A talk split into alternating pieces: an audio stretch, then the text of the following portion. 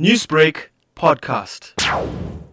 Well, uh, specifically to, to my temple, we are we are plan, planning to open because we've actually met with the executives and the trust of the temple uh, to try and put an, uh, a contingency plan together with a risk assessment plan, ensuring that all precautions uh, and all risks are prevented. Sanitize the entire temple, the Mulastanam, uh, the main auditorium, so that sanitization process is taken care of. Uh, now we'll need to install the sanitizer points at different points of the temple. Uh, we need to install some signage.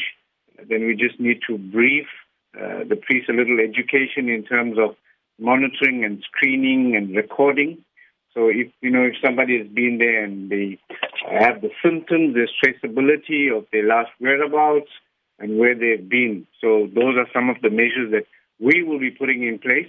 Mm. But I think the big point is then how are you going to decide who gets to pray or not because it's only 50 at a time. So what is the mechanism then for crowd control?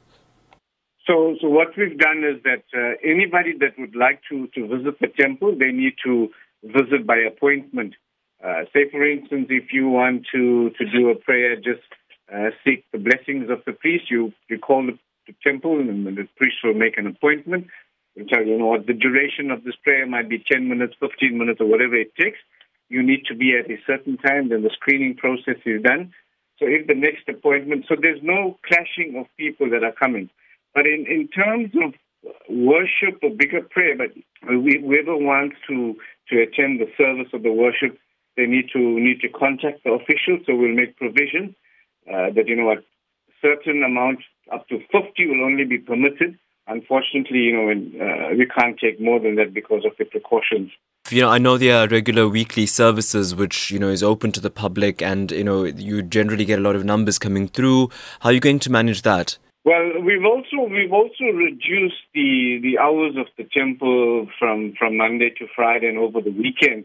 So we're also going to get in touch with the service groups that hold the services on a Monday, Tuesdays, and a Thursdays uh, we're also going to brief them on the on the precautions and the measures that they also need to take in, from the screening process and uh, all of that.